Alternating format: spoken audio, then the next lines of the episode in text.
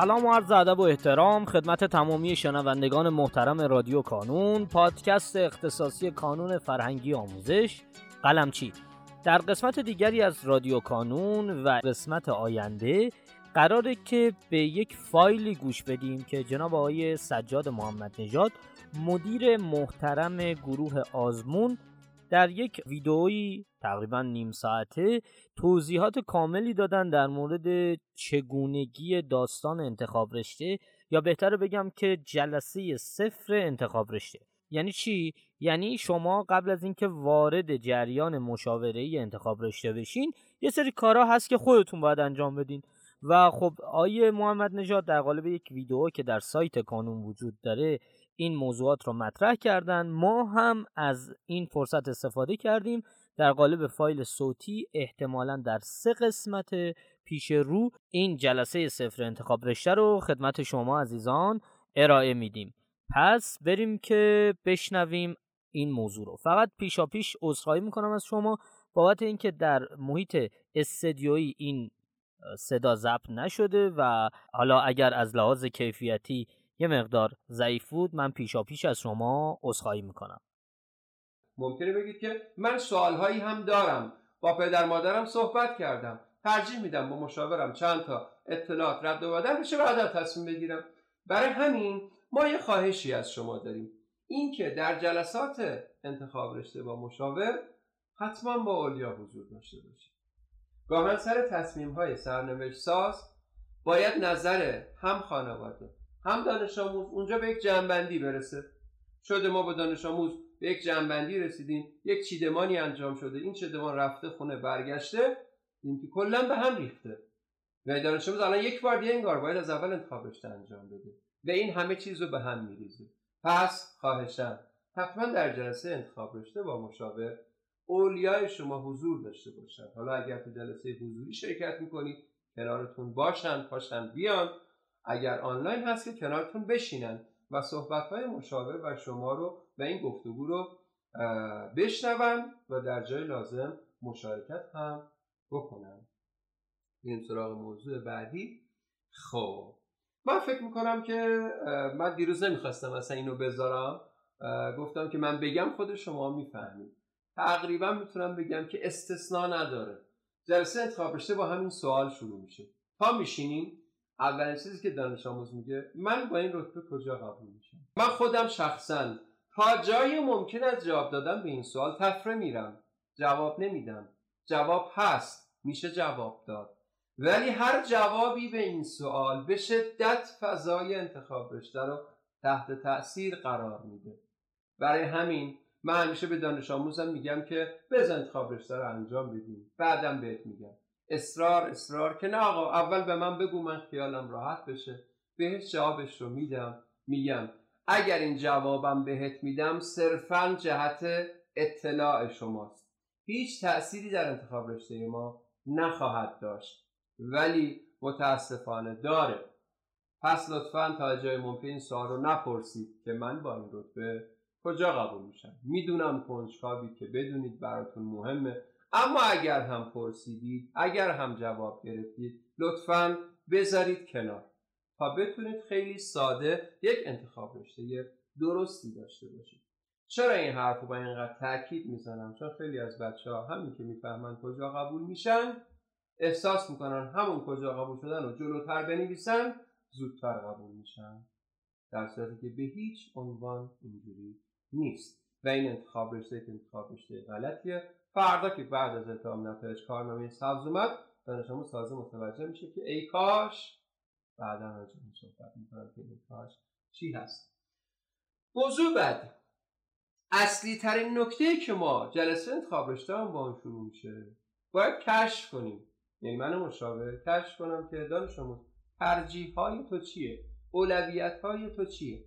انتخاب رشته باید بر اساس اولویت و ترجیح دانش آموز باشه. چی رو دوست داری؟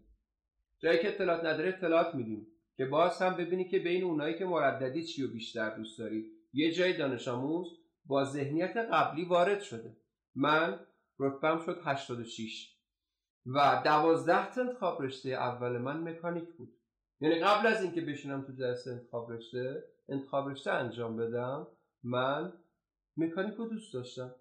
شاید مثلا با 86 مثلا من مکانیک دانشگاه شریف رو زدم، بعد تهران رو زدم، بعد امیرکبیر رو زدم.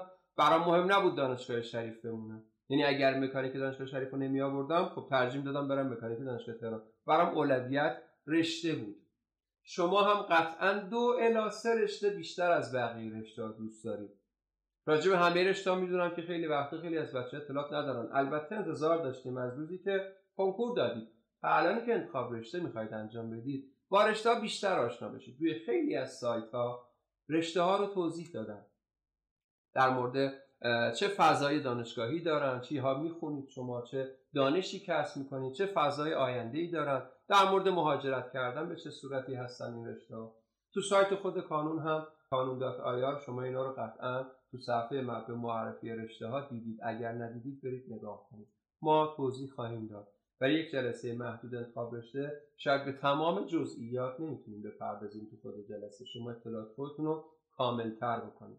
اما میخواید شروع کنید بیاید پیش مشاور، فکر کرده باشید رشته‌های مورد علاقه چیه. نذار من بهت بگم، تو قبلش بهش فکر کن. اگر به جنبندی نرسیدی، حداقل یه سری المان‌ها رو تو ذهنت روشن کردی تا من بهت اطلاعات بدم باز هم زودتر تصمیم میگیری. من اینو بیشتر دوست دارم، چون مثلا ذهنم درگیر این بود که چه رشته آینده شغلیش بهتره، 4 تا اطلاعات میری سریع تصمیم میگیری. چه رشته‌ای مثلا مهاجرتش خوبه، 4 تا اطلاعات میگیری تصمیم میگیری. پس ترجیح‌های خودتون رو، اصلی نکته هم اینها، ترجیح چیه؟ ترجیح یعنی چی؟ یعنی آقا این 2 تا رشته رو قبول شدی، جفتش رو قبول شدی، الان بهت بگن بیا برو ثبت نام کن، کدومو میری ثبت نام کنی؟ با همه اطلاعاتی که داری اینو میری، این میشه ترجیح شما.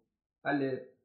خب بر اساس ترجیح خود 2 یا 3 رشته اصلیتان را بنویسید. این اون چیزیه که ببین خیلی هم قرار نیست کار خاصی بکنی بیای جلسه انتخاب رشته، چون بعضی بچه‌ها ممکنه همین برگردن بگن که خب همه چیزو که خودم دارم فکر می‌کنم. نه، یک هماهنگی با اولیا که شرط لازم است. من ممکنه با دانش آموز به یک جنبندی برسم که بیا اینجا برو. خانواده مخالفه. اون انتخاب رشته انجام نمیگیره. خب نکته دوم، الان که مثلا من میگم ترجیح ها رو بنویس، آقا من این 3 تا رشته رو دوست دارم. نه راجع به دانشگاهش حرف زدم فعلا، نه راجع به شهرش حرف زدم. البته که راجع به شهرستان رفتن ما با شما صحبت می‌کنیم. نظر خانواده شرطه. خب پس اینجا شما کاری که فعلا انجام میدید، جدا از اون هماهنگی با اولیا، کاری که انجام میدید که اون 2 تا رشته‌ای که بیشتر از همه دوست دارید برگه میارید. حالا راجع به نحوه رو برگه آوردن هم ما با شما صحبت میکنیم. خب ما سالیان سال راجع به مارکر آبی صحبت میکردیم. جدیداً یکم راجع به مارکر قرمز هم از 2 سال پیش صحبت میکنیم. یعنی چی؟ شما قطعاً انتخاب رشته که شروع میشه، نتایج که میاد یه روز فکر کنم یا نهایتاً 24 ساعت تا 48 ساعت بعد دفترچه انتخاب رشته میاد. دفترچه انتخاب رشته معمولا تو ادارات پست قرار میدن که شما به صورت فیزیکی خریداری کنید، یا رو سایت همون لحظه رو سایت خود سازمان سنجش هم هست میتونید دانلود کنید. اگر دانلود کردید حالا دیگه خیلی از پی دی اف ها شما قابلیت این که رو خود پی دی اف هم یه سری کار انجام بدید دارید. یا مارکر آبی دستت میگیری یا مارکر قرمز. توضیح میدم ببینید کدوم یک از این بچه‌ها هستی. من تکلیفم با خودم خیلی روشنه و میدونم کجا میخوام برم، چه رشته‌ای میخوام برم، تا چه شهری میخوام برم. مارکر آبی رو میگیرم دستم، دفترچه رو باز میکنم، تمام این سایت گفتم و مارکر آبی میکشم. یعنی همینا فقط. نه، من دانش آموزیم که یکم تصمیم گیری هنوز برام سخته. یه چیزا تو ذهنم هستا، ولی انقدر این اطلاعات و دادا فعلا زیاده، فعلا به جنبندی نمیرسم. من پس مارکر قرمز میگیرم دستم. مارکر قرمز یعنی چی؟ یعنی آقا اینا که میدونم نمیرم، این رشته رو به هیچ عنوان نمیرم، این شهر رو به هیچ عنوان نمیرم. چه میدونم مثلا کسی که تو زابل ارومیه نمیره، 2000 خورده کیلومتر فاصله شونه، یا کسی برای تو ارومیه است این برنامه میره، من این رشته رو به هیچ عنوان نمیرم، این دانشگاه پیام‌نور رو مثلا به هیچ عنوان نمیرم. اینا بچه‌ها خب اوکی شما مارکر قرمز بکش. پس مارکر آبی برای بچه‌ای که یکم با خودشون تکلیفشون روشن‌تره، تصمیم قطعی‌تری گرفتن. شما با مارکر آبی انتخاب می‌کنید که بعداً دفترچه رو ورق زدی، فقط اون آبی‌ها رو برداری بیاری تو کاغذ، چیزی هم از قلم ننداخته باشی. و ما اونجا میایم میگیم که خب تو که این آبی‌ها رو انتخاب کردی، این دو سه تا مورد به نظر ما میتونست باشه. چرا انتخاب نکردید؟ یا تصمیمت انقدر دقیق فکر کردی من قانع میشم من مشابه، یا احساس میکنه که نه آها راست میگی خطا کردم حواسم نبود اضافه میکنم. یا اینجوری نیست که شما مارکر آبی رو قرمز رو برداشتی آوردی پیش ما من میگم خب خلاص رو همین فقط قرار کار بکنیم، نه ما اونها رو هم چک میکنیم. یا دانش آموزی که مارکر قرمز گرفته کشیده روی یک سری اسم‌ها بهش میگیم که خب این دانشگاه یا این رشته چرا مارکر قرمز کشیدی؟ یعنی اگر تو کف قابل قبولت هم باشه یعنی هیچ جا قبول نشی اینجا نمیری، چون نه دیگه هیچ جا قبول نشم اینجا رو میرم، پس چرا حذفش کردی؟ یعنی اونجا هم اینا بعدش میشن. ببینید جزء کدوم که از بچه‌ها هستی؟ دفترچه رو گرفتی دسته، مارکرت هم مشخص کن. آبیه یا قرمزه؟ بر اساس توضیحاتی که دادم کدوم که از اون دانشگاه هستی؟ خب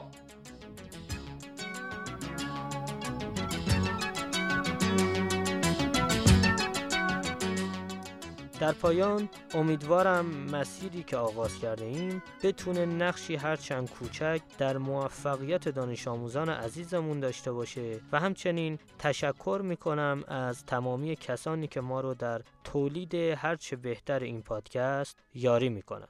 تا شماره بعدی رادیو کانون، خدا نگهدارتون.